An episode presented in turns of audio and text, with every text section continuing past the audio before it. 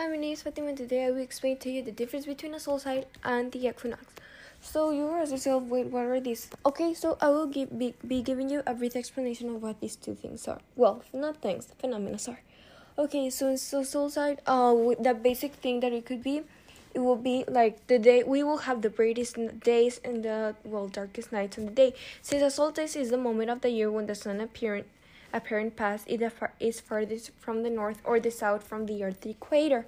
So that means that, well, the Earth will say bye bye, sun, and will be a little bit far apart from it since, well, let's pretend something happened between that. So that is when this phenomena happens. When the Earth starts to back up from the sun, that's when a solstice is occurring. So that's when you know that we're gonna have well, oh my god, it's we are having such a bright day, and oh my god, it's too dark on the night. Okay, so the next thing will be um an equinox, and the equinoxes are the times of the year when the sun is located on the plane of the celestial equator. Okay, so this means that the declination of the parallel of the sun and the celestial equator they coincidence in other they coincidence. In other words, the equinox is the moment of the year in which at the in which the center of the visible sun is direct above the equator. All of this according to Met Office. These two phenomena are very different, and you say, but how? Well, okay, since as how I actually uh, said said actually as how I said before, in some simple words, the equinox is when the center of the visible sun is directly above the sun. So it means that the sun could be like literally giving us sunlight directly, and we can might be close to it. But no, um, the way that these two are different is because they happen at different times of the year. Just remember that solstices are the longest and shortest days of the year, while the equinox occur when the day and night are equally long. So, in other words, um, we can have this as, for example, when, when you have a long day, like oh my god, it's literally 8 p.m. and literally the sun the sun is here well, there you can know that that's an equinox. Well, you say, oh my god, it's 5 p.m. It's 5 p.m. and literally the moon is here. Well, that's a solstice. All of this is according to Britannica.com, and that's the way that you can tell them apart. Since first you might be a little bit confused, just like me, it also happened to me. Since while I was teaching this, I had a little bit of inconveniences, but don't worry, your teacher got you. So a simple way that you can tell apart a solstice and an equinox will literally be um, instead of having all this scientific explanation like okay the sun is near the earth move apart and everything just remember this. If we have a long day that's a solstice well if we have a long day um that's a solstice but if we have for example equal day like for example like okay so it so the sun rises at 5 a.m. and it and it comes back at 5 p.m.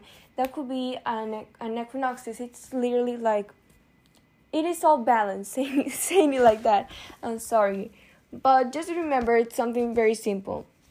If you see that there's balance between the days, that it's not um very dark at, at really very early. Well, you can say, oh, it's it's actually 6 p.m. and it's actually getting very a little bit of darker but not that much.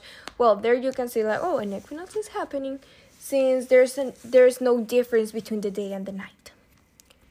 The reason the such phenomena occur or will exist is because is because thanks to the earth that orbits around the sun and it's a little bit tilted this tilt strives to planet this tilt strives to planet seasons as the northern and southern hemisphere get unequaled among the sunlight they they get both equal unequal amount of sunlight through the years.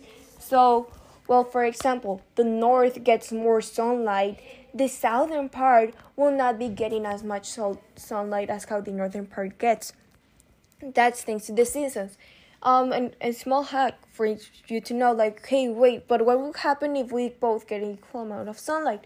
If you both get an equal amount of sunlight, or you get too much sunlight through all the year, this means because you don't actually live nor the north nor the south. South. You live in the equator or near the equator. In the equator, there you actually saying it like that, you cannot feel all the seasons as how they feel since you are always feeling the sun and you're literally the the imaginary line that divides Earth. So what you're gonna feel like all the time will be, oh my god, it's so hot and it's so hot.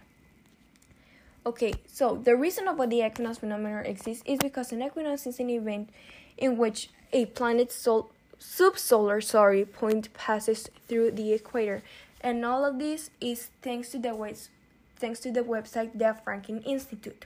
Okay, so every time you have a question about what is an equinox and a solstice, remember this: a solstice happens mostly okay you i see a difference between a day and the night. They're not equal. That sounds like a sun but when you see oh my god there's equally day and there's equally night that is an equinox